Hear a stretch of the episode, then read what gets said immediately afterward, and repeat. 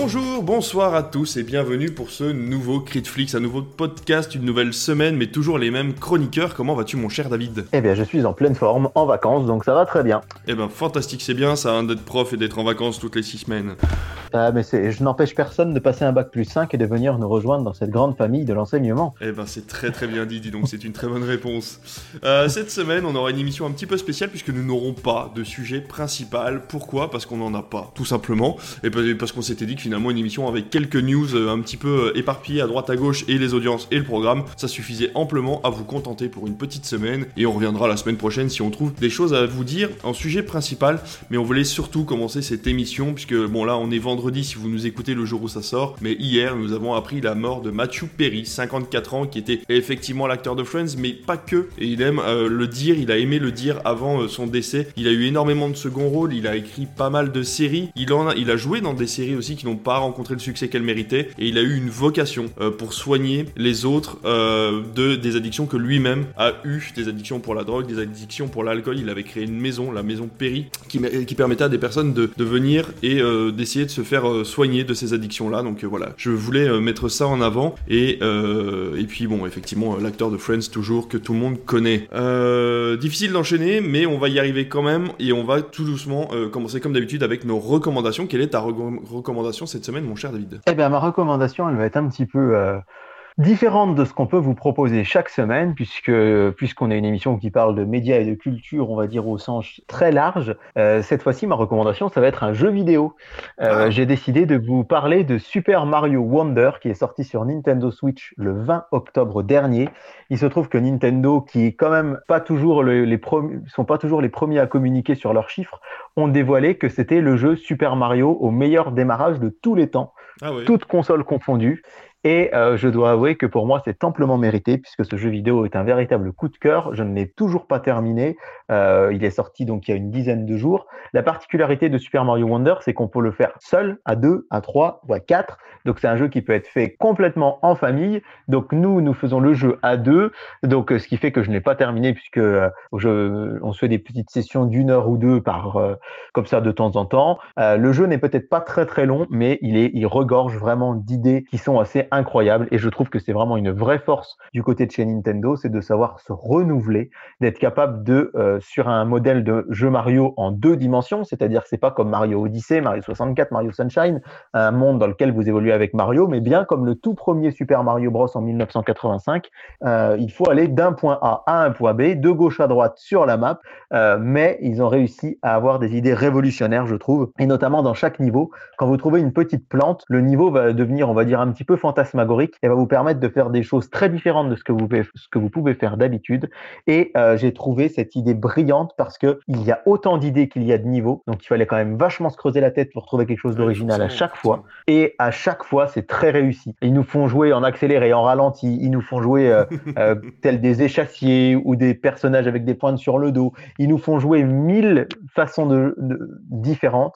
Et je trouve que ça montre vraiment que le jeu vidéo euh, à l'ancienne, comme un simple Mario Bros, peut encore se renouveler, peut encore nous divertir et, et, peut apporter des idées nouvelles. Et ça montre aussi, je pense, que Nintendo, euh, ils doivent certainement très très bien payer leurs développeurs de jeux parce que c'est vrai qu'ils ne vont pas chez la concurrence, ils restent fidèles à Nintendo et ils sont capables de faire des véritables petits joyaux. Et on sait que la Switch, elle est plutôt en fin de vie, entre guillemets. La suite de la console n'a pas encore été annoncée, mais elle est là euh, avec nous depuis 2017. Ça fait quand même six ans. Euh, donc on sait qu'une durée de vie de console, c'est à peu près dans ces eaux-là, 6-7 ans. et eh la Switch, elle en a encore euh, dans le, dans le corps et euh, c'est vraiment un vrai coup de cœur que ce Super Mario Wonder que je vous conseille vraiment vivement. Bah écoute, je retombe là-dessus pour faire une mini news parce que c'est vrai que euh, Nintendo, pendant la, crise du Covid, à l'inverse de beaucoup de studios, n'a pas, n'a quasiment viré personne en fait. Ils ne se sont séparés de aucun employé et surtout, ils ont très peu de, de CDD en fait pendant la fabrication de jeux vidéo parce que la plupart des studios engagent des personnes sur un contrat pour un jeu et forcément, vu qu'il y a des petits creux entre chaque jeu, ils se sépare en fait de ces personnes-là et il les réengage pour le projet d'après. Et eh bien Nintendo, ils gardent leurs employés même pendant ces creux-là. Et Nintendo avait dit que s'ils faisaient des bons jeux familiaux, c'est parce que justement les employés n'avaient pas la crainte de perdre leur travail et que euh, c'était pas dans l'idée de Nintendo de créer en fait une peur du travail comme ça et que c'est grâce à ça que leurs euh, concepteurs de jeux vidéo étaient euh, plus à même de faire des jeux jovial, enfin, etc., etc. Donc c'est vrai que ça reste quand même une comment dire une pépite hein, finalement ce studio qui est là depuis quoi plus de 50 ans maintenant. Alors en fait ils font des jeux vidéo. Nintendo c'est même plus que centenaire hein, comme firme puisqu'il faut rappeler que Nintendo à l'origine c'est quand même une entreprise qui faisait des jeux de cartes et qu'elle a été créée en 1889. Donc dites-vous bien que Nintendo a le même âge que la Tour Eiffel, c'est la même année, 1889. Et euh, voilà, ils ont fait des jeux vidéo euh, quelques décennies plus tard, bien sûr. Et on va dire qu'ils sont vraiment implantés dans nos salons euh, depuis la NES au début des années 1980. Oui, donc c'est une firme qui commence d'avoir un sacré, sacré historique. Alors moi, ma recommandation, elle n'a pas de jeu vidéo, mais elle est un peu particulière aussi parce qu'effectivement, euh, ces derniers temps, j'ai pas eu le temps de voir de films. Puis bon, euh, les séries, c'est pareil, je les ai pas terminées. Mais je vais vous parler que quelqu'un peut trouver euh, à côté de chez soi assez facilement. Et pour essayer d'économiser un maximum d'argent, je vais tout simplement vous parler de la médiathèque. La médiathèque, qu'est-ce que c'est? Tout le monde le sait finalement. Cette médiathèque, c'est ce lieu culturel que l'on peut trouver dans beaucoup de villes qui va vous permettre d'emprunter des livres, des CD, mais aussi des DVD.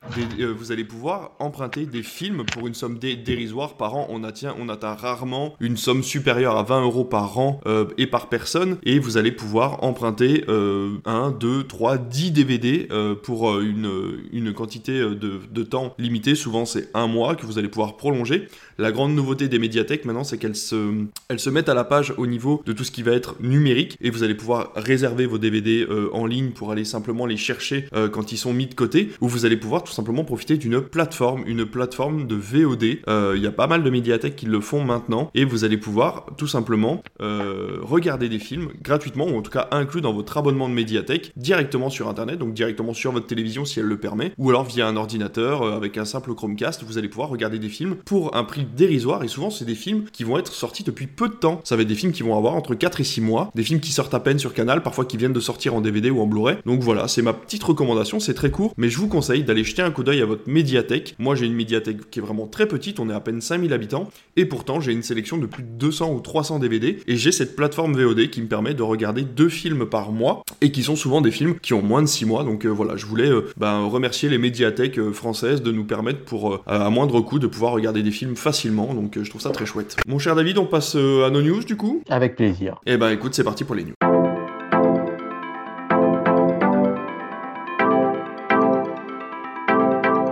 Alors les news, euh, David, c'est moi qui vais commencer cette fois-ci. Ça me fait bizarre de dire mon nom pour te parler à toi. J'ai pris l'habitude. Hein.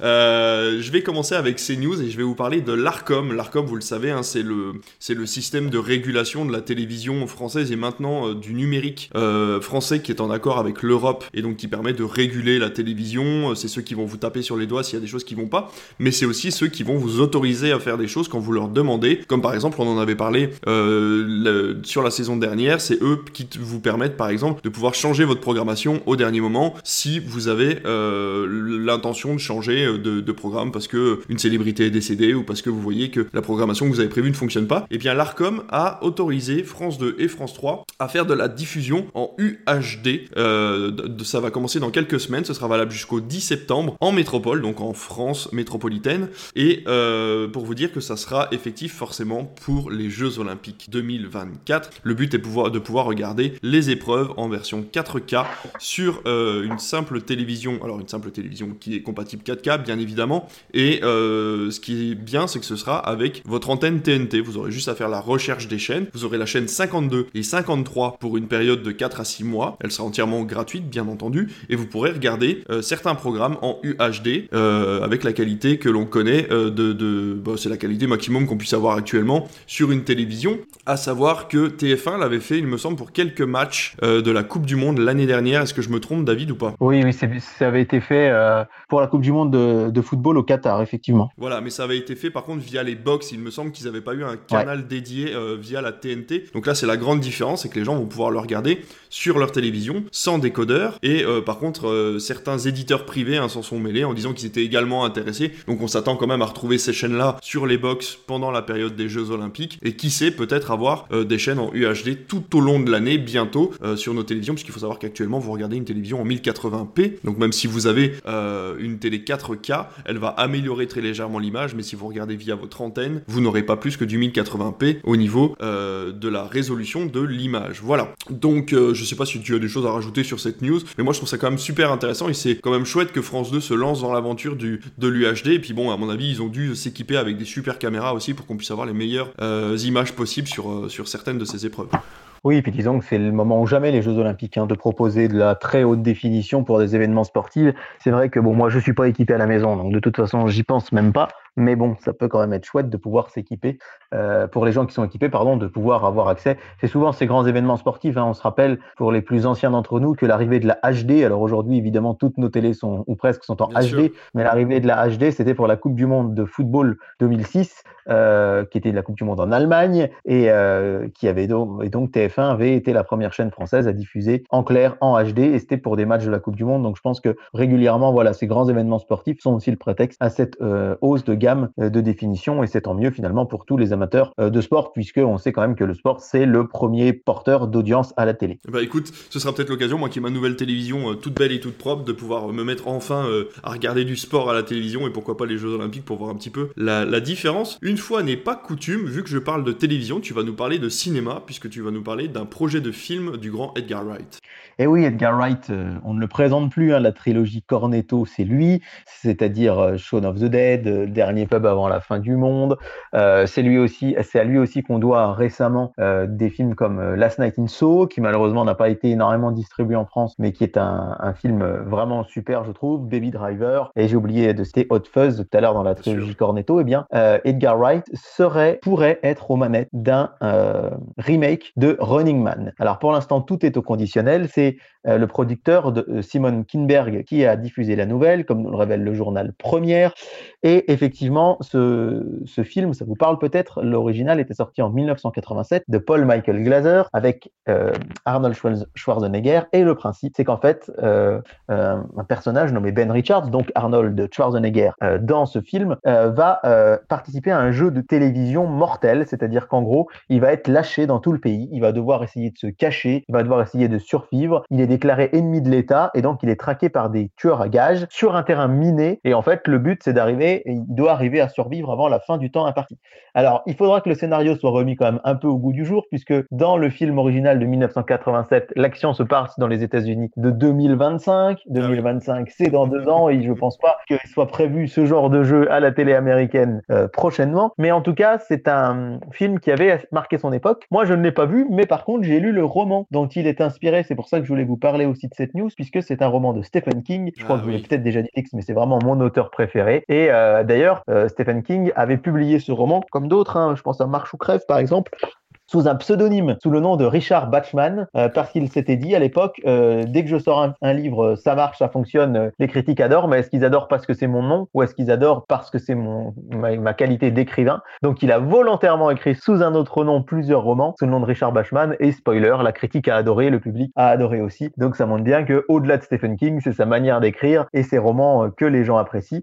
Et donc effectivement, Edgar Wright avait déclaré il y a quelques années que s'il y avait un film dont il aurait envie de faire un remake, ce serait Running Man, alors que lui, pour l'instant, ne s'est pas attelé justement à faire des remakes, mais a toujours fait euh, des histoires originales. Et euh, du coup, euh, le producteur et Paramount se sont attelés à récupérer les droits, et donc on peut rêver, espérer que d'ici quelques mois, le tournage de ce Running Man version 2024 puisse voir le jour. Et ça se passerait en 2150 peut-être, on ne sait jamais. Sans doute quelque chose de ce genre-là, ouais, ouais, je pense. ça pourrait être pas mal, surtout qu'Edgar Wright, bon, on le sait bien, nous on est, on est des gros fans, hein, c'est vrai que c'est quand même un super réalisateur, donc il y a moyen qu'il nous fasse quelque chose de très propre. Alors à mon avis, ce sera peut-être pas Schwarzenegger dans le rôle principal, je ne pense pas. Euh, il peut plus trop courir, je pense. Euh, pour l'instant, le pauvre. Euh, pas pour l'instant, d'ailleurs, à mon avis, il pourra plus trop courir comme dans le film des années 80 qui m'avait vraiment, comment dire, choqué à l'époque. Je l'avais vu très petit, j'avais découvert la cassette au fin fond de la vidéothèque de mon père et c'est vrai que ça m'avait un peu choqué quand j'avais 7 ans. On va passer du côté un petit peu plus, on va dire, allez, people et tabloïd, puisque je vais vous parler de la mise à jour de Jonathan Major. Alors, vous savez, Jonathan Major, c'est l'acteur qui fait le grand méchant Kang dans Ant-Man Quantum Mania, Ant-Man et la guêpe, pardon, Quantum Mania, n'oublions pas la guêpe, et qui a eu quelques soucis avec la justice il y a quelques temps, qu'il a eu une altercation avec une femme qui a porté plainte, et donc pour l'instant, vous le savez, maintenant les studios sont plutôt frileux à faire tourner des personnes ou à les mettre en avant quand elles sont dans la sauce comme lui, et donc Disney a décidé d'enlever de son catalogue le prochain film avec Jonathan Major, qui s'appelle, c'est une très bonne question parce que j'avais ma news là juste à côté et puis du coup je l'ai plus parce que euh, j'ai dû redémarrer mon ordinateur avant de commencer ce cast et donc je vais forcément aller le rechercher tout de suite pour vous donner. Alors à noter d'ailleurs que Jonathan Majors est actuellement à l'affiche quand même de Loki, la saison 2, euh, puisqu'on est en plein dedans. Hein. Il faut rappeler que euh, la saison 2 de Loki, elle est en ce moment diffusée au rythme d'un épisode tous les vendredis. Euh, si je dis pas de bêtises, on en est à 4 sur Disney+.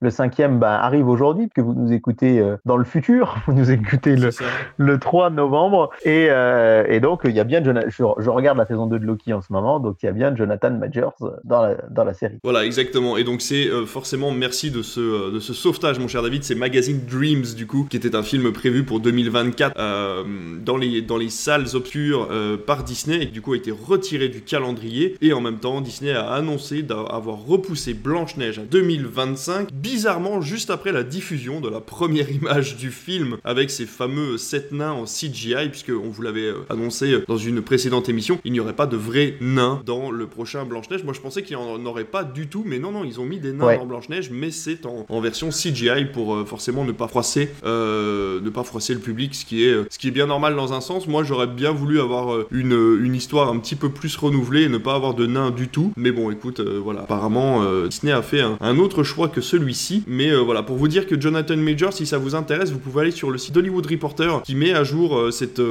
cette histoire là au fur et à mesure qui semble bien bien bizarre puisque la, personne qui a accusé Jonathan Majors est elle aussi dans la sauce parce qu'elle a eu des altercations dans la rue avec d'autres personnes et donc elle a plusieurs procès euh, qui l'attendent. Donc euh, voilà, on sait pas trop où ça en est. Malheureusement, je pense que la carrière de Jonathan Majors est un peu mise de côté là pour le moment et euh, ça va être très difficile pour lui de revenir, même s'il est innocenté, de pouvoir revenir dans le Hollywood system. Mais voilà, en attendant, vous aurez l'occasion de le voir dans, quel, dans les épisodes de Loki, comme tu l'as dit, David, et puis peut-être de le voir dans les prochains films de chez Marvel. Mais là, pour l'instant, vu que tout est en stand-by avec la fameuse crise des scénaristes qui viennent de s'arrêter, mais les grèves des acteurs qui continuent encore pour le moment. De toute façon, les studios sont au point mort, donc c'est difficile de vous donner plus d'informations là-dessus. Ouais, c'est vrai quand même que c'est censé être le grand méchant de la nouvelle phase de Marvel. Ah, euh, on, en avait déjà, on en avait déjà parlé euh, ici sur Critique, et on peut vraiment se poser la question de se dire, mais euh, qu'est-ce que ça va devenir plus tard en fait? Est-ce qu'ils vont. C'est pas un personnage secondaire là pour le coup, donc s'ils commencent de l'enlever de leur film, ça, veut dire possiblement qu'il va falloir qu'ils revoient complètement leur copie, et ça risque d'être assez particulier quand même. Donc je suis curieux de voir ce qui va arriver plus tard. Alors la seule possibilité qu'ils auraient, ce serait euh, parce qu'apparemment Kang est un personnage qui a énormément, énormément de visages différents en fait dans le monde de Marvel, en tout cas dans les BD, euh, sous des mhm. âges différents et dans des univers différents. Ce serait peut-être l'occasion pour eux de changer l'acteur, de le recast comme on dit, et euh, de pouvoir changer très légèrement l'histoire des prochains films Marvel pour que finalement il n'ait plus la tête de Jonathan Major. C'est une possibilité.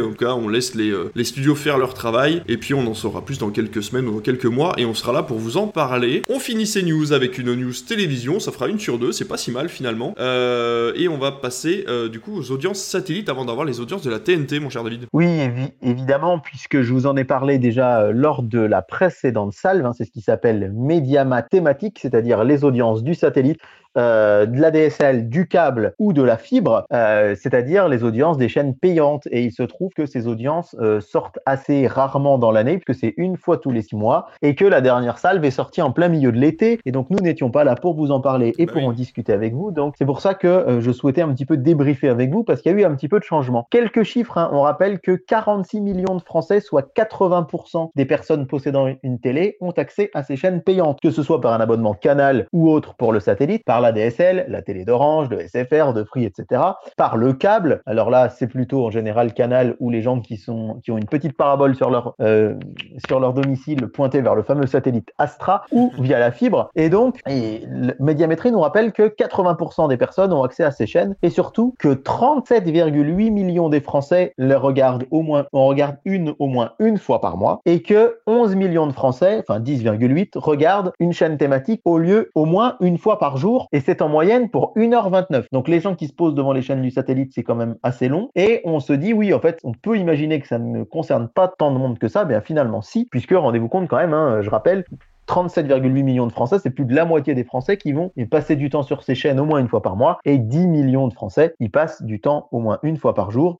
Et quand on, additionne toutes euh, les audiences de ces chaînes du pas français, eh bien, on tombe sur une part de marché, euh, une part d'audience de 11,3%. C'est-à-dire que vous avez en 89% des gens qui regardent les chaînes de la TNT et 11% des gens qui n'est pas négligeable regardent ces chaînes-là. Mais ce qui nous intéresse tout particulièrement, c'est le classement euh, des audiences de ces chaînes alors là, on est sur une période allant du 2 janvier au 18 juin 2023. Donc on va pouvoir vous faire un bilan de la moitié de cette première année 2023 avec la grande gagnante euh, qui, et ça me surprend toujours un petit peu, hein, c'est TV Braise, toujours numéro 1. On vous en avait parlé ici déjà au mois de février. TV Braise, c'est une chaîne qui à l'origine, hein, rappelons-le, euh, était une chaîne bretonne du groupe TF1, basée en Bretagne, avec le siège de TV Braise était à Lorient, avec des programmes en langue bretonne, avec des programmes d'infos sur la culture bretonne. Et en fait, finalement, il y a quelques années, eh bien TF1 a tout rapatrié à Paris et n'a gardé euh, de Breton que le nom, puisque les programmes que diffuse TV Braise euh, sont, euh, bah, c'est pas du tout, n'ont plus rien à voir avec la Bretagne, mais ils n'ont pas voulu changer de nom parce que l'identité était forte. Tout le monde connaissait la chaîne TV Braise. Et je vais vous donner au hasard, un jeudi 9 novembre, la programmation de TV Braise à 6h20, Une famille formidable, la série historique de TF1 avec Annie Dupéret, Bernard Lecoq, Jennifer Loret, etc. À 8h15, la série Tandem avec pas moins quand même de 4 ou 5 épisodes. Puis à 13h25, Arabesque cette vieille série qui passait oh à l'époque sur TF1 dans les années 90, non-stop de 13h25 à 20h50 et à 20h50 jusqu'à minuit, vous avez Call Case à faire classer. Donc en fait, euh, c'est une chaîne, moi ça me Enfin voilà, euh, c'est comme ça tous les jours de la semaine, à part pour le prime time, où vous avez euh, le vendredi soir, c'est Colombo par exemple. Euh, le jeudi, on l'a dit, c'est Call Case. Le mercredi, c'est La Stagiaire, hein, les, des vieux épisodes de la série qui est toujours diffusée sur France 3. Et le dimanche, en fait, c'est Tandem de 7h45 à 14h, puis de 14h à 21h, que des épisodes des experts.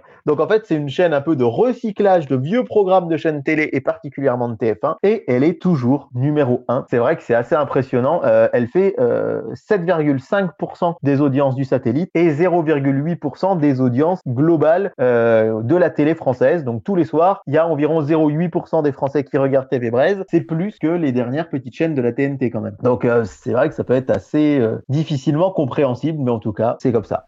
à la deuxième place, c'est Paris Première, la chaîne du groupe M6 qui pour le coup, elle dit quand même des programmes inédits. Alors certes, il y a des rediffusions. Hein, les matins, vous avez Caméra Café, vous avez Camelot, mais vous avez quand même des émissions. Euh, on pense euh, notamment aux des émissions de Laurent Ruquier ou, euh, ou pas mal quand même de programmes qui sont diffusés sur cette chaîne, qui sont des, des programmes qui sont inédits, qu'M6 n'ose peut-être pas trop mettre sur ces chaînes gratuites, parce que effectivement sur les, oui il y a du théâtre bien sûr, sur les chaînes gratuites on a toujours un peu peur de, on va dire comment dirais-je, de la pression des, des annonceurs et de l'argent que tout ça doit engranger, mais vous avez voilà du théâtre, vous avez notamment la revue de presse des Deux Ânes, qui est un, un, théâtre on va dire de, de chansonniers qui reprennent un petit peu l'actualité politique. Euh, ça, c'est en général le lundi. Euh, vous avez euh, des téléfilms, vous avez des films, vous avez quand même pas mal de choses sur cette chaîne qui finalement bah, marchent bien. Et c'est pareil, Paris Première à l'origine, comme son nom l'indique, hein, c'était plutôt une diffusion parisienne, mais finalement, c'est une diffusion nationale. Et puis, ils ont notamment fait l'acquisition des premiers épisodes de Captain Marlowe récemment. Ah. Donc,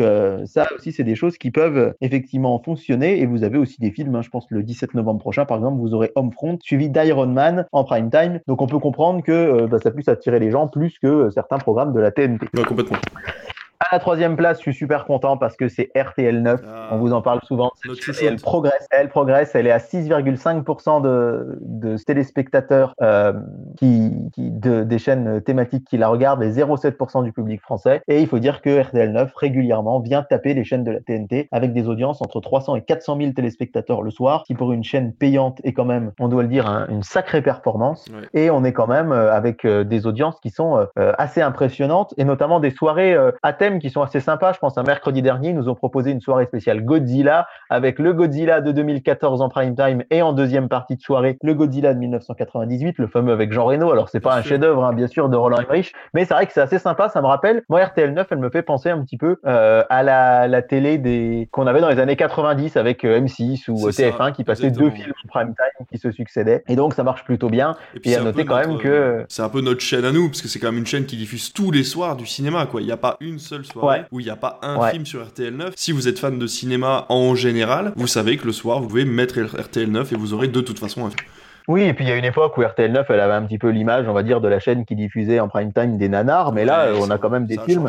Comme je vous, ça, ça a quand même changé. On, l'a noté là, sur nos réseaux sociaux la dernière fois. On avait quand même eu la diffusion de, de Blade Runner 2047 de 2009, de Denis Villeneuve, pardon, 2049. Oui, excuse-moi. Je l'ai pas vu d'ailleurs celui-là, mais c'est quand même loin d'être un, c'est quand même loin d'être un, un nanar, loin s'en faut. Euh, je viens de voir la bande-annonce des films qu'ils ont annoncé pour le mois de novembre, avec notamment euh, iRobot, avec euh, Les Évadés par exemple, également, euh, qui, qui, vont être diffusés. Il y a quand même voilà beaucoup de films de qualité sur cette chaîne et on est content de voir que les audiences suivent. Et puis ensuite, quatrième place, Teva, la chaîne, on va dire, euh, destinée plus à un public féminin du groupe M6, talonnée par Canal Plus Foot, euh, la ah. nouvelle chaîne créée par Canal il y a un an, qui arrive donc à la cinquième place. Et la dégringolade, c'est pour Polar Plus, qu'on aime eh beaucoup aussi, on vous en a parlé plusieurs fois, qui était quand même à la deuxième place la dernière fois et qui se retrouve seulement septième, juste derrière Série Club. Et puis après, vous retrouvez Eurosport, Bein Sport et un peu plus, de manière un peu plus surprenante, Nickelodeon Junior. Ah c'est une chaîne pour les tout petits euh, qui arrive juste derrière. Et euh, ensuite, Discovery Investigation. Alors ça, je suis assez surpris de l'avoir aussi bien classé. Cette chaîne, c'est une chaîne du Pass Warner euh, qui n'est donc plus pas disponible sur Canal justement et une chaîne donc du groupe Warner Discovery et qui passe, on va dire plutôt des documentaires mais un petit peu plus techniques, etc. Qui est bien classé. Et juste derrière, AB1, Canal Plus Cinéma, Canal Canal Plus Sport 360, Paramount Channel, 13e rue, Canal Plus Sport, Histoire TV et Energy Hit. C'est assez marrant de l'avoir aussi bien classé aussi puisque c'est une chaîne qui ne diffuse que des clips. Donc euh, voilà.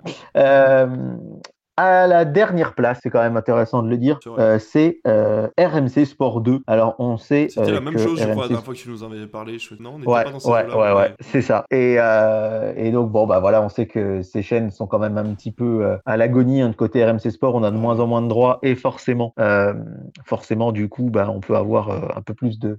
quand on a moins de sports, on va dire atypiques ou qui, qui peuvent plaire aux gens de diffuser, forcément c'est difficile. Mais alors, je suis surpris parce que l'avant dernière place, c'est une chaîne dont j'ignorais euh, l'existence, c'est la chaîne DreamWorks TV. Je ne savais pas que les studios de production DreamWorks euh, avaient une chaîne euh, chez nous et euh, visiblement, euh, elle est disponible sur les box. Je suis en train de regarder ça en même temps que je vous dis ça. Euh, elle est disponible sur les box, sur euh, SFR, sur Bouygues et sur Red. Elle n'est pas chez Orange, elle n'est pas chez Free, elle n'est pas chez Canal. Donc euh, j'ignorais totalement qu'il y avait une chaîne DreamWorks en France. Et visiblement, je suis pas le seul puisque elle est à l'avant-dernière place du classement. Faut dire que, bah, comme je vous l'ai dit, elle n'est pas disponible chez tous les chez tous les opérateurs.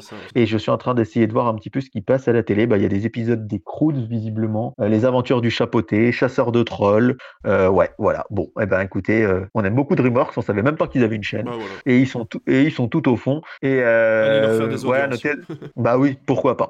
Voilà donc pour un petit tour comme ça des audiences du numérique, sachant que la prochaine salle devrait arriver dans pas tout de suite, tout de suite, mais peut-être en décembre, janvier. Donc comme c'est relativement proche, ça pourrait être intéressant d'avoir encore en tête ce qu'on s'est dit aujourd'hui. Complètement, ouais. Et eh ben c'est bien. Donc en fait, donc du coup sur le podium, on retrouve TV Brest, Paris première et ensuite RTL 9 sur les trois, euh, trois premières, c'est ça? Ouais, c'est ça, les trois premières places du classement. Avoir à suivre, allez faire des audiences un peu à autre chose qu'à TV Brest, chers auditeurs, s'il vous plaît. On n'a rien contre eux, mais bon.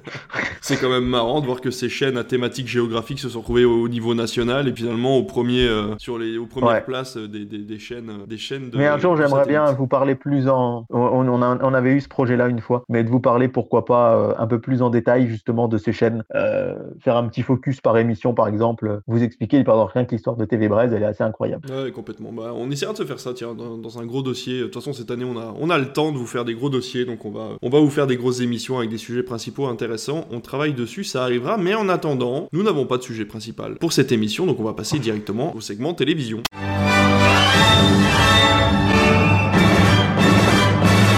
Et pour ce segment télévision, mon cher David, nous allons rester dans les audiences puisque tu as normalement les dernières audiences des chaînes TNT. Euh, qu'est-ce que, comment ça a fonctionné tiens, ces derniers temps? Alors de toute façon, effectivement, on rappelle que vous nous écoutez dans le futur, le vendredi 3 euh, novembre et que nous on enregistre le lundi 30 octobre. Donc forcément, j'aurais pas les, on n'a toujours pas les audiences de, la semaine en cours, mais on va s'arrêter aux audiences du dimanche soir. Et donc on va remonter un peu le temps et euh, se donner rendez-vous en pleine vacances scolaires le mardi 24 octobre avec Alexandra Hell. Je ne sais pas exactement comment on prononce, qui est toujours en tête sur France 3 le mardi soir à 4 millions 2. Un excellent démarrage pour M6 avec La France a un incroyable talent 3 millions 4. Ah, et on pouvait se demander où allait se trouver Harry Potter sur TF1. Eh bien, à la troisième place avec 3 millions de téléspectateurs, oh, hein. qui n'est pas si mal ah, parce qu'il faut rappeler quand même que Classico s'est planté la semaine précédente et n'était qu'à 2 millions, euh, n'était qu'à 1 million 9, pardon. Et donc 3 millions pour le premier Harry Potter. On va voir, nous, vous avez peut-être les audiences que on est diffusé le 3, mais euh, on va voir ce que ça va donner le soir d'Halloween puisque TF1 va diffuser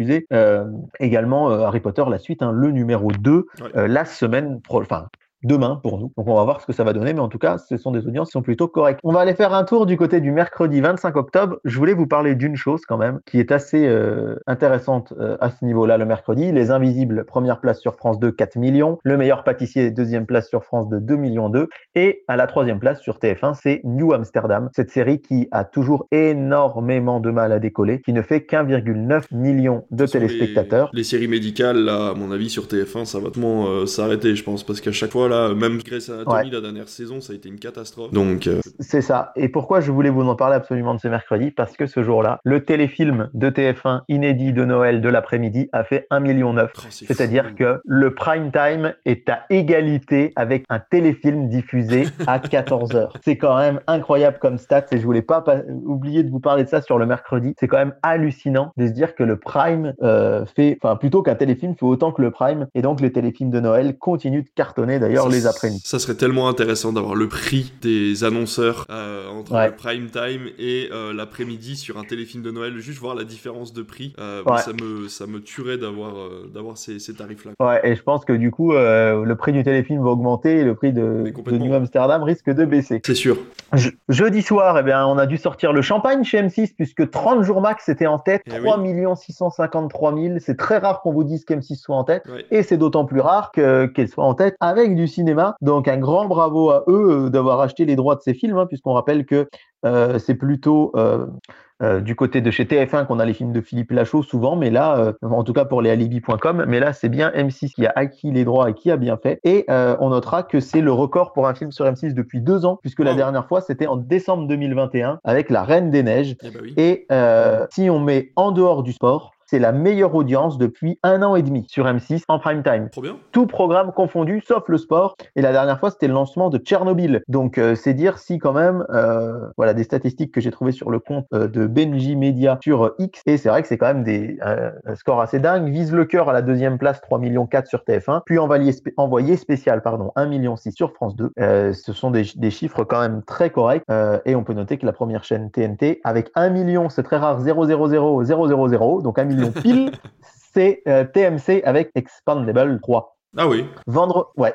Donc, euh, comme quoi, euh, ça reste une licence qui plaît. Vendredi soir, la petite finale de rugby, la finale donc pour la troisième place, Argentine-Angleterre, 5 millions 7 en prime time sur TF1 en tête, c'est pas si mal. D'autant que, comme on le disait l'autre fois, l'affiche est pas incroyable. Devant les petits meurtres d'Agatha Christie sur France 2, à 2 millions 1, Brassens par Brassens 1 million 8 et malheureusement pour M6 les jours se suivent mais ne se ressemblent pas parce que du cinéma en prime vendredi soir c'était Miss Peregrine et les enfants particuliers qui ne fait que entre guillemets même si c'est déjà pas si mal 1 million 4 et donc bon voilà. Le public est difficile à viser avec ce film-là aussi, hein, parce qu'il est quand même assez horrifique pour les petits. Euh, les adultes sont peut-être un peu perdus par rapport au style du film. Donc euh, bon, un Tim Burton, c'est toujours difficile à mon avis de faire des. Et seulement 300 000 téléspectateurs. C'est dommage que j'aime beaucoup ce film Sacré sorcière de Robert Zemeckis, qui est un film récent en plus. Hein. Seulement 300 000 sur TF1, série film. Samedi soir, évidemment, la Coupe du Monde de rugby euh, draine beaucoup de téléspectateurs, 10 millions 8 en finale sur TF1. Alors c'est un très bon score pour Nouvelle-Zélande, Afrique du Sud, mais évidemment chez TF1, on visait le double hein, en ah cas de présence de l'équipe de France, on aurait pu avoir les 20 millions. Donc c'est difficile d'arriver à, se satisfaire de ce, de, ce, de ce score qui est excellent, mais qui aurait pu être bien meilleur. Sur France 3, Meurtre à Pont-l'Évêque, 3 millions. Lone Star sur M6, la série dépasse enfin le million de téléspectateurs. Ah, Pas de beaucoup, hein. avec seulement 1 million 8000 téléspectateurs. Et malheureusement, sur France 2, le très beau documentaire. En fait, j'ai regardé la Coupe du Monde de rugby. À la mi-temps, j'ai zappé sur France 2 pour voir la Terre vue de l'espace. Et j'ai loupé une partie de la deuxième mi-temps. Parce que j'ai été, j'ai été captivé par ce documentaire D'accord. qui ne fait que 980 000 téléspectateurs, malheureusement. attendu par France Euh, 2, je pense quand même. Oui, oui, oui, mais c'est vrai que du coup, je pense que la non-présence de l'équipe de France aurait Ouais. pu permettre à France 2 de faire un peu plus d'audience avec un autre programme, mais c'est chouette quand même de pouvoir proposer euh, des documentaires en prime time. Et donc, vous l'attendez avec impatience, peut-être ou Ben oui. peut-être pas. On vous rappelle que hier soir, c'était le duel du dimanche soir, les éternels contre Men in Black International. Je sais Et qui que a David, gagné. tu avais, tu avais parié sur Men in Black, Ouais, hein, ouais, rappelons-le. ouais. Et, et Et rappelons donc que Men in Black est seulement quatrième de la soirée. Seulement quatrième de la soirée. Même après les un an, je éternels suis toujours qui- aussi mauvais à ce jeu. Mais non, mais non, mais non, mais tu vas te rattraper. Euh, quatre- quatre- quatrième avec seulement 1 million 4 hein, pour les pour Man in Black International. Le film n'avait pas marché en salle et c'est vrai que bon, il était. Moi, je l'ai pas trouvé non plus à vomir tel qu'il est décrit par certains, mais c'est vrai que quand même, on sent que le, le film a été recoupé plusieurs fois. Ah, ouais, Euh, il y a eu beaucoup de modifications euh, à la dernière minute et ça, c'est jamais bon signe. En tout cas, les Éternels sont bien premiers hein, avec 3 150 000 d'ailleurs euh, téléspectateurs. D'ailleurs, au moment du coup de sifflet final de la Coupe du Monde de rugby, au moment où euh, on a vu les Africains du Sud sauter de joie pour leur victoire, et bien tout de suite TF1 a balancé un bandeau les Éternels en mettant demain soir les Éternels. Donc il y a à un moment de ce pic à 12-13 millions de téléspectateurs, Eh ben voilà, des gens oui, qui ont vu passer les Éternels, ils sont pas bêtes. Et alors je sais pas si c'est la raison pour laquelle ça a fonctionné, mais en tout cas 3 150 000 téléspectateurs, c'est plutôt très bien. Exactement. Et en deuxième Euh, position, à, la deuxième place, c'est M6 avec Zone Interdite 2 millions 2. Troisième place, Brokenwood sur France 3 2 millions Forcément. 1. Alors autant on s'était un petit peu, on était vraiment ravis de voir euh, Ghostbusters premier en prom- et euh, Rabbi Jacob deuxième en ce premier week-end de vacances. Eh bien euh, là, euh, les Éternels fonctionnent bien, mais euh, le cinéma peut-être un petit peu moins. D'autant qu'à la cinquième place, c'est C8 qui diffusait le Grand Prix du Mexique. Oui. On rappelle qu'on l'avait dit, un canal diffuse quatre Grands Prix par saison en, en direct. Et au début, quand les chaînes faisaient ça, ils prenaient les Grands Prix emblématiques de l'après-midi. Et en fait, le viser sur les Grands Prix qui se passent en Amérique du Nord en prime time, c'est peut-être pas bête, puisqu'on est à 917 000 téléspectateurs, qui n'est pas mal du tout, sachant que beaucoup de gens, comme moi qui regardais hier sur le Grand Prix, l'ont regardé sur Canal Plus 360 quand ils sont, ils étaient abonnés, puisque Eh oui, évidemment, il n'y a pas de coupure pub Oui. et que c'est nos commentateurs habituels. Et ensuite, on a Apocalypse, la paix impossible sur France 5. Parce que c'est pas les mêmes Arte. commentateurs du coup sur C8 et sur Canal? Non, c'est pas les mêmes commentateurs. Ah. Non, non, non, non. C'est, c'est aussi des, alors c'est aussi des très bons commentateurs parce que l'équipe de Canal est quand même assez incroyable point de vue euh, commentaire. C'est aussi des, des commentateurs qui sont d'habitude euh, dans le dispositif Canal, mais qui là ont le droit à vraiment euh, à leur place en, euh, on va dire en, à la première place euh, d'un point de vue notoriété. Ils se retrouvent un petit peu projetés sur le devant de la, de la scène et euh, c'est très bien commenté aussi sur C8, mais il y a des coupures pub. Eh ben écoute, on en a fini avec nos audiences, il nous reste plus qu'à savoir ce qui va se passer dans les prochains jours à la télévision. Euh, Sors-nous ton petit programme de télé. Alors, je vais vous dire, euh, on en finit avec les vacances, et rien que cette phrase me fait mal au cœur, mais pourtant c'est le cas. on en finit avec les vacances, et quel, euh, quel programme de fin de vacances, puisque samedi soir, TF1 nous propose le lancement de la Star Academy.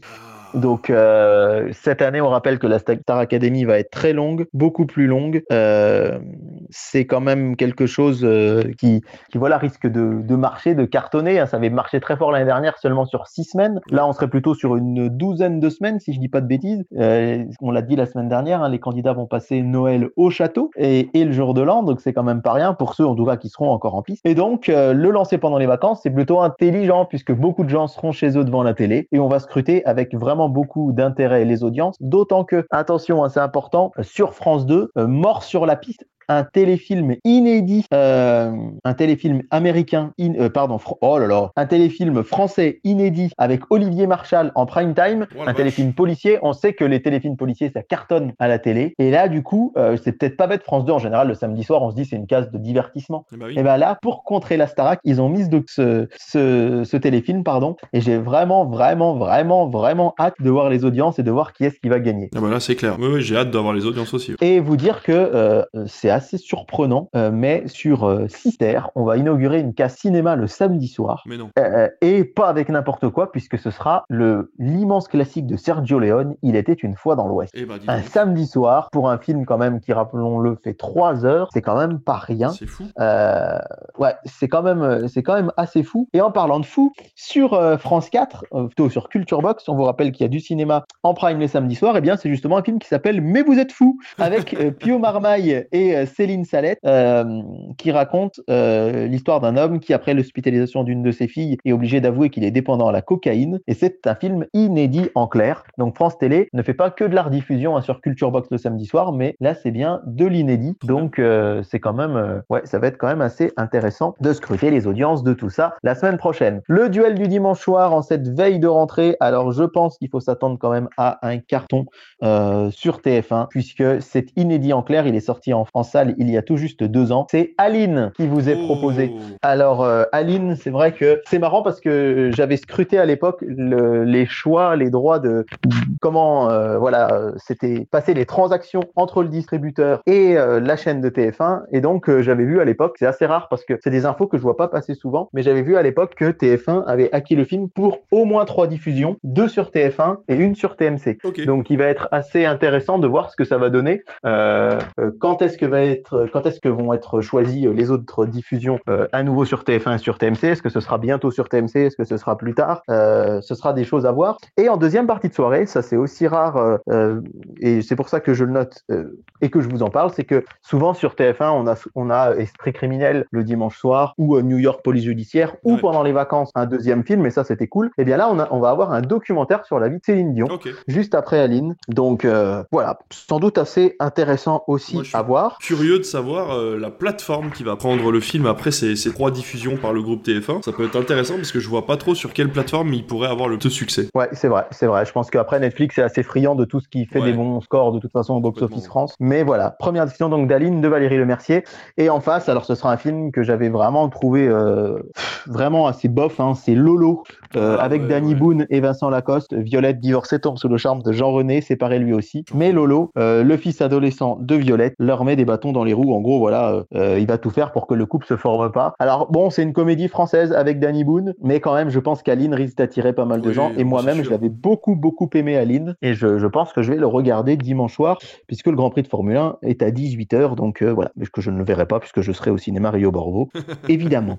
Euh, on va avoir en face, point de vue cinéma, Joyeux Noël, donc Danny Boone là aussi, euh, Diane Kruger, euh, Guillaume Canet dans ce film qui raconte eh bien évidemment ce, ce moment où il y a eu une trêve pendant la guerre de 14, le soir de. Noël 1914, entre les Français et les Allemands, dans un no man's land. Et évidemment, nous sommes la semaine du 11 novembre, donc c'est un film qui très souvent revient à ce moment-là. Sur C8, euh, L'héritier de Philippe Labro avec Jean-Paul Belmondo. Sur W9, alors attention, hein, c'est vraiment pas un très bon film, mais ça peut quand même faire des audiences. C'est les nouvelles aventures d'Aladin Aïe aïe aïe. euh, avec Kev Adams et ça, ça marche plutôt bien à chaque fois. Moi, je serais pas surpris que qu'on soit pas loin du million hein, ce soir-là Ouais, pour W9 Mm, mm. à scruter et à, à noter euh, sur TFX et ben ce bon vieux Geostorm. Décidément, j'ai l'impression qu'on vous en a parlé toute l'année. Il a, il a été une fois sur TF1, euh, une fois sur Fran- sur TMC pardon, et une fois sur et donc là sur TF. Donc vous voyez qui qui finit quand même par par euh, naviguer et Énergie 12, nos chers amis d'Énergie 12 qui vont euh, pour la première fois euh, proposer, enfin pour la première fois, je ne sais pas, mais en tout cas cette année, euh, un téléfilm de Noël en prime time. Ah. Donc, à voir ce que ça peut donner.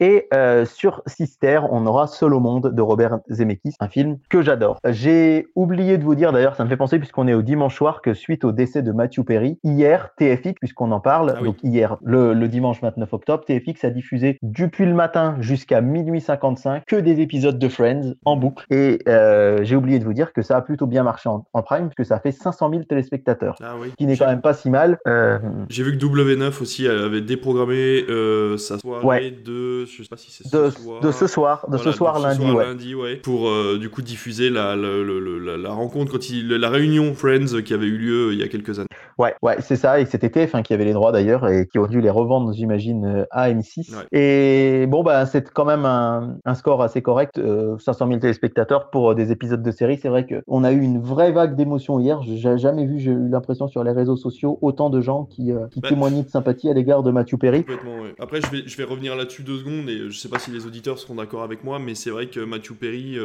s'il est tombé aussi dans tout ça, c'est parce qu'on ne l'a considéré que pour Friends, alors qu'il avait essayé de faire énormément de choses à côté. Et c'est vrai que si vous avez l'occasion, allez découvrir la filmographie, que ce soit en film ou, ou en série, de ce qu'a fait Matthew Perry, parce que malheureusement, il a pas eu de chance. À chaque fois, les chaînes ont annulé des super séries dans lesquelles il avait joué, qu'il écrivait également, qui parlaient d'énormément de choses. Donc, si vous avez l'occasion de retrouver ces séries-là, n'hésitez pas à aller y jeter un œil. Alors bon, c'est à titre posthume maintenant, mais c'est vrai que ce monsieur aurait mérité une carrière un peu plus, euh, un petit peu plus euh, gratifiante, on va dire, que simplement parler de lui à travers Friends. Ouais, euh, oui, tout à fait. Alors moi, je dois être le, je m'en excuse, mais je dois être la seule personne en France à n'avoir jamais vu un épisode de Friends. non, il y en a plein d'autres.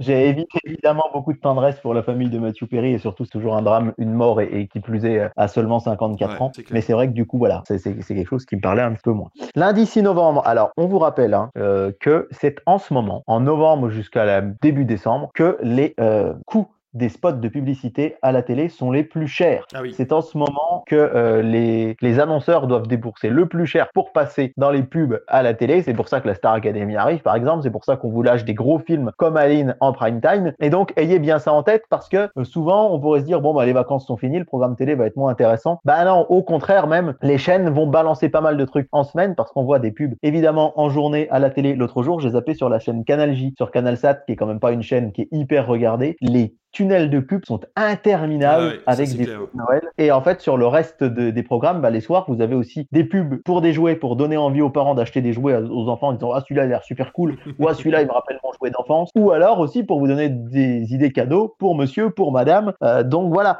Et ce qui fait que les chaînes sortent un peu l'artillerie lourde avec TF1 qui sort les inédits de Clem, euh, dont, euh, dont on pensait que ce serait la dernière saison et finalement peut-être pas. Donc à voir, ce sera sur TF1 lundi soir, la saison 13 avec Lucie Lucas, euh, Victoria Abril bien sûr. Sur France 2, Clémenceau, La Force d'aimer, un, un, téléfilm inédit avec Pierre Arditi. Et sur France 3, du cinéma en prime avec la première diffusion de La Fracture, un film qui était sorti oh. en 2021. C'est amusant parce que je, ça c'est une parenthèse, on n'est pas obligé de le mettre dans l'émission, mais on voit arriver en clair et, euh, en prime des films euh, pour lesquels tu étais déjà au cinéma quand on les a passés. ça fait très bizarre, ça fait très très bizarre. Je me dis mais attends, ça sort déjà et en fait non, c'est juste que ça fait un an et demi quoi. C'est comme sur Encanto euh, moi, euh, Encanto qui va être diffusé ce soir, au moment où, le vendredi 3, au moment où vous écoutez l'émission, tout le monde me dit, mais c'est pas possible qu'il soit déjà à la télé. et eh bah ben, si, il est dans son créneau de 20 mois, c'est bien le cas.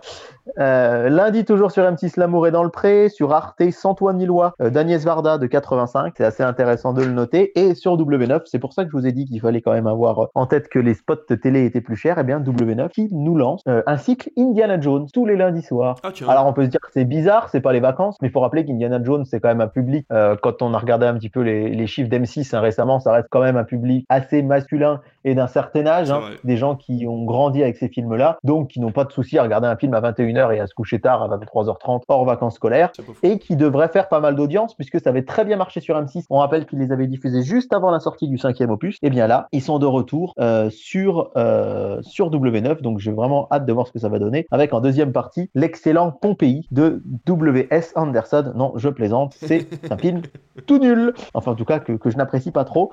Et en face, sur TMC, Thor Ragnarok euh, en prime time avec en deuxième partie de soirée Tom Thor, pardon, le monde des ténèbres. Ah bah, Donc on va avoir le retour de ces duels du lundi soir de blockbuster sur W9 et TMC et ça fait plaisir. Et à noter aussi le film Diversion euh, ah sur euh, ouais tout à fait, euh, sur TF1 série film. Mardi soir, le mardi 7 novembre, eh bien, euh, je m'attendais à ce que la case cinéma de TF1 euh, s'enlève. Eh bien, non, pas du tout. Puisque Harry Potter et le prisonnier d'Azkaban va être diffusé eh le 7 ben novembre. Moi, je pensais qu'ils allaient peut-être juste passer les deux premiers pendant les vacances, euh, et après laisser tomber. Eh bien, pas du tout. Harry Potter reste au programme le mardi soir. Sur France 2, une soirée harcèlement scolaire. Alors, c'est vrai que ces grandes soirées, c'est assez intéressant, mais en termes d'audience, c'est toujours un peu compliqué. Bah oui, forcément. Et, et... Mais là, c'est vrai que c'est d'utilité publique et il fallait absolument faire cette soirée. En plus, sera présentée par Faustine Bollard, qui est une excellente euh, présentatrice. On notera quand même que euh, C8, la semaine dernière, j'ai oublié de le dire dans les audiences, avait eu la très bonne idée de faire une soirée punaise de lit euh, et qui s'est soldée avec une catastrophe d'audience, seulement 180 000 téléspectateurs. C'est vrai qu'on n'a pas forcément très envie de, se concentrer là-dessus. Pause là-dessus pour vous dire d'aller suivre le compte Instagram de France TV Slash, qui est un très très bon compte pour les jeunes en général, parce qu'en fait, au lieu de parler de la plateforme, ils mettent en place énormément de sujets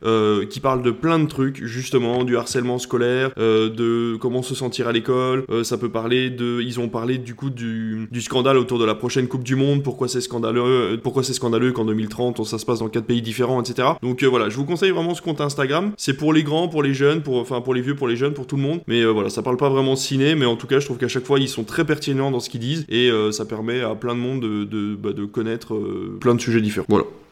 Tout à fait. Euh, mardi soir, le cinéma, euh, la Casa Reese, vous en avez l'habitude de Canal, ce sera de grandes espérances euh, de Sylvain Desclous que j'avais ah beaucoup aimé en salle, moi, qui raconte ce, couple qui va avoir un grave accident et dont les deux jeunes se prédestinaient à faire de la politique. C'est avec Benjamin Laverne et Rebecca Marder, qui sont d'excellents acteurs et actrices. Donc, à voir sur Canal+, à noter sur TFX, le Transporteur 3 et sur Énergie 12, Jason Bourne, L'Héritage. Ah. Donc, on va avoir quand même un duel un petit peu de, de films d'action.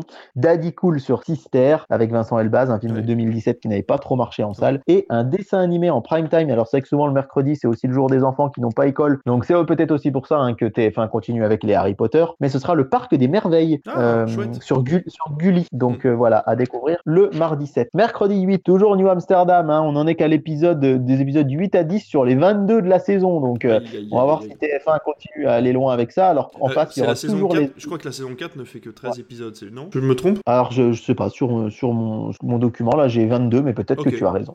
peut-être que tu as raison, à voir. Donc en face, c'est Les Invisibles qui de toute façon cartonnent à chaque fois. Euh, sur France 3, un documentaire historique qui peut être intéressant qui s'appelle Alsace dans la tourmente. Alors évidemment, mon boulot c'est d'être prof d'histoire, donc ça m'intéresse particulièrement, mais c'est vrai que l'Alsace, quand on y pense, euh, elle est vraiment nichée entre la France et l'Allemagne. Elle est passée aux mains des Français, aux mains des Allemands. Encore aujourd'hui, il faut pas oublier qu'en Alsace, on a des jours fériés différents du reste de la France. Euh, il y a plus de jours fériés en Alsace qu'en France et il y a des lois qui ne sont valables en France qu'en Alsace. Elle a vraiment une particularité euh, géographique et euh, d'un point de vue légal. Et l'autre jour, j'en parlais avec une amie qui fait des études de droit qui me disait j'en peux plus parce que à chaque fois que j'apprends une loi, j'ai un petit astérisque avec marqué sauf en Alsace-Lorraine ou en Alsace-Moselle ou tata sauf en Alsace ou tata Donc ça devrait être assez intéressant, je pense, de voir ça ce mercredi 8 novembre au soir. Du foot, PSV Eindhoven lance sur Canal+. Et point de vue cinéma, sur Arte, on aura le fameux All Is Lost de 2013 euh, qui raconte c'est avec Robert Redford euh, sur un bateau, je sais pas si ça te ah parle, un navigateur solitaire qui voit que la coque a été perforée par un conteneur et du coup il va être bien embêté, comme on peut l'imaginer. Euh, donc voilà pour ce, mercredi. À noter sur Sister quand même, euh, Baywatch alerte à Malibu, qui bizarrement n'a pas eu la palme à Cannes. Ah bah tiens. Euh, Pourtant Zac Efron. Je l'ai jamais vu. Oui, sans doute, je l'ai jamais vu. sur, sur, TF, sur TF1, ça risque de cartonner hein, la série Master Crimes avec Muriel Robin et son épouse Anne Ah. et la première, la première de Camille et Images à 23h. Eh on vous en a parlé en long, en large et en travers. Mais c'est vrai que ce Master Crime, on a l'impression que ça a l'air d'être un peu le Docteur House. Euh, je sais pas si tu as vu des images. Euh, pas du tout. Mais la bande-annonce, en fait, Muriel Robin, elle est prof en criminologie, mais elle va enquêter avec ses élèves sur des, sur des crimes. Et elle est très dans le clash, très, euh, comment dirais-je, avec des répliques très incisives. Donc bon. Ah, ça peut plaire. À voir, ça peut plaire. À noter que sur France 2, ce sera l'événement, hein, ce, une personnalité politique qui vient répondre à Caroline Roux. donc pas beaucoup de cinéma un jeudi soir, puisque sur M6, Cauchemar en cuisine, et sur C8, il y a que la vérité qui compte, qui risque encore de bien marcher. L'Olympique de Marseille face à l'AEK Athènes en football sur W9. Il faudra aller sur TMC et sur TFX pour voir du cinéma, avec sur TMC Taxi. Alors ça, c'est vraiment, j'ai l'impression qu'il passe tous les quatre matins, mais ça marche à chaque fois. Pardon et sur TFX Star Wars épisode 4. Ah, Donc on revient euh, voilà dans un cycle Star Wars, mais là quand même c'est vrai que euh, c'est quand même assez sympa parce que c'est les premiers Star Wars et euh, aussi du cinéma hein, sur Chéri 25 avec tout l'argent du monde de Ridley Scott avec Mark Wahlberg ah qui était un film de 2017 que j'avais trouvé pas si mal, moi, assez intéressant. Mm, mm. Donc voilà même si je pense que moi je serai sur Gulli ce soir-là puisque les grandes les grands jeux des années du Club Dorothée une émission qui va être présentée par Jackie, qui était un des membres du club Dorothée. Ah, et c'est pas et c'est pas une émission d'archives. C'est tous les jeux de mon enfance que je voyais dans le club Dorothée qui vont être refaits euh, là en 2023, euh, avec notamment Jeff Jeff Panaclock, Christophe Beaugrand, euh, qui seront là. En fait, on a plein de stars qui vont venir s'affronter sur les anciens jeux du club Dorothée. Oh, Donc j'ai trop hâte. Ça, c'est sûr que le jeudi 9, je serai devant. Et enfin, le vendredi 10, les Energy Music Awards. Alors c'est vrai qu'à une époque, ça se faisait. Moi, quand j'étais ado, c'était fin janvier Il y a quelques années, ça se faisait juste avant Noël, et là, c'est le 10 novembre depuis quelques années. Je pense que bientôt, on aura les Energy Music Awards au mois d'août. mais, euh, mais voilà, donc euh, les audiences sont quand même en chute libre hein, des Energy Music Awards. Chaque année, chaque année, ça baisse. rappelle de l'année dernière, en plus, Nikos qui avait été remplacé au dernier moment par Camille Combal, du coup, sur une émission en direct avec des enregistrements où les stars donnaient les noms de Nikos au lieu de Camille Combal. Ouais, ouais, ouais. bon, ça avait été Il y avait aucune star qui était là en plus, enfin, ça devient compliqué. Ouais, c'était assez compliqué, effectivement. Surtout qu'en face, on aura Astrid et Raphaël en inédit, la saison 4, euh, sur France 2, et que ça, ça marche. Donc, euh, vraiment, cette semaine-là que je vous raconte aujourd'hui, j'ai vraiment hâte d'être dans 15 jours, du coup, pour vous donner les audiences. Le blockbuster de Canal+, bah, ce sera Ant-Man et la guêpe, euh, Kum Kum Mania, comme le chantait Félicien dans... J'adore cette vanne. Je crois que c'est le stagiaire, le stagiaire des affiches sur Twitter qui l'avait faite. Mais Kum Kum Mania, c'est la chanson de Félicien après le Love Story 2. Donc, dans le vrai nom, c'est Quantum Mania. Et en deuxième partie de soirée, euh, Super Mario Bros, le film. Donc, vaut mieux brancher Canal à 23h10 qu'à 21h10. Que, et même le programme télé dit vraiment que euh, les programmes télé, en général, ils sont assez conciliants avec les films. Mais même lui, il a, il a trouvé qu'Ant-Man était, euh, était, était décevant. Donc c'est marrant parce que les producteurs du film ont fait une déclaration il n'y a pas longtemps en disant Mais on comprend pas pourquoi personne n'aime Quantum Mania. on a quand même tout donné sur ce film et tout. Non, mais les gars, arrêtez de vous foutre de notre bah, Moi, je comprends. Moi, je, je comprends. sur M6, on, a enlevé la case cinéma du vendredi sur M6 par contre. Hein. Euh, c'est recherche appartement ou maison. Et pour voir du cinéma vendredi soir, il faudra se tourner vers les chaînes du groupe TF1 euh, que sont TMC avec euh, Superchondriac. Ok. Donc ça peut fonctionner. Hein. Ils avaient mis un lien dans la ville la semaine d'avant, ça peut fonctionner. ouais, et TFX Pokémon Détective Pikachu. Ah, trop bien. Euh, un vendredi soir. Donc, ah oui, un, vendredi soir, oui. un vendredi soir, ouais. Donc c'est assez osé. On sait que le film sur TF1, il avait un peu déçu. Il avait fait que 2 millions euh, lors de sa diffusion le mercredi 29 décembre, qui, rappelons-le, devrait être férié et pas qu'en Alsace, que c'est le jour de la Saint-David. Et donc TF1 nous avait fait ce cadeau de nous passer Pokémon Détective Pikachu, mais ça n'avait pas marché forcément très fort. Et euh, sur Gulli, Crocodile Dundee, l'original oh. de 1986 que je n'ai jamais vu. Moi non plus. Donc ça pourrait être, euh, ça pourrait être l'occasion de me poser devant ma télé ce jour-là. Et surtout, alors je suis assez surpris de le voir là, euh, c'est ma dernière info avant euh, de refermer cette émission, mais sur Chéri 25, le vendredi soir, on va retrouver les filles du Docteur March. Ah, euh, la version de... avec de Dema Watson, Florence Push, etc., qui a été diffusée il y a quelques semaines, il y a vraiment pas longtemps du tout. Souvenez-vous, vous l'avez raconté sur France 2. Et donc France Télé a déjà entre guillemets balancé les droits du film. c'est pas bon signe ça. Hein. c'est que je pense que alors les audiences n'avaient pas été folles folles et euh, pour que ce soit Énergie 12 qui les ait rachetés, c'est pas leur faire offense, mais que dire que ça veut dire qu'il n'y a pas de grand groupe qui s'est positionné pour racheter les droits très chers. Et en plus, et en plus Énergie, ouais, le rachète pour le mettre sur la petite sœur. c'est ça. C'est voilà. Alors bon, euh, j'ai vraiment cette semaine-là m'enthousiasme beaucoup bah, parce qu'il y a plein de trucs un peu originaux, mais je vous l'ai dit, hein, euh, on est vraiment dans une période où les chaînes de télé elles peuvent pas se permettre de faire des, mauvais scores d'audience, donc ça balance, ça envoie et euh, bah, j'ai hâte de voir ce que ça va donner. Oui, carrément, il y a plein de nouvelles idées, il y a plein de nouveaux trucs, enfin voilà, même au niveau des films, enfin ouais, j'ai vraiment hâte d'avoir les audiences, puis surtout j'ai hâte de regarder tout ça parce que ça nous laisse une belle semaine devant la télévision. N'oubliez pas de rebrancher vos décodeurs si vous nous écoutez et que tout ça vous tente. bah écoute, mon David, merci, merci pour cette émission qui aura été mais intense. Euh, et puis, bah, on se retrouve de toute façon la semaine prochaine avec peut-être un sujet principal, peut-être pas. On aura vu des choses d'ici là et on pourra vous en parler. Euh, merci beaucoup, à bientôt et puis bah, à la semaine prochaine. À la semaine prochaine, salut tout le monde.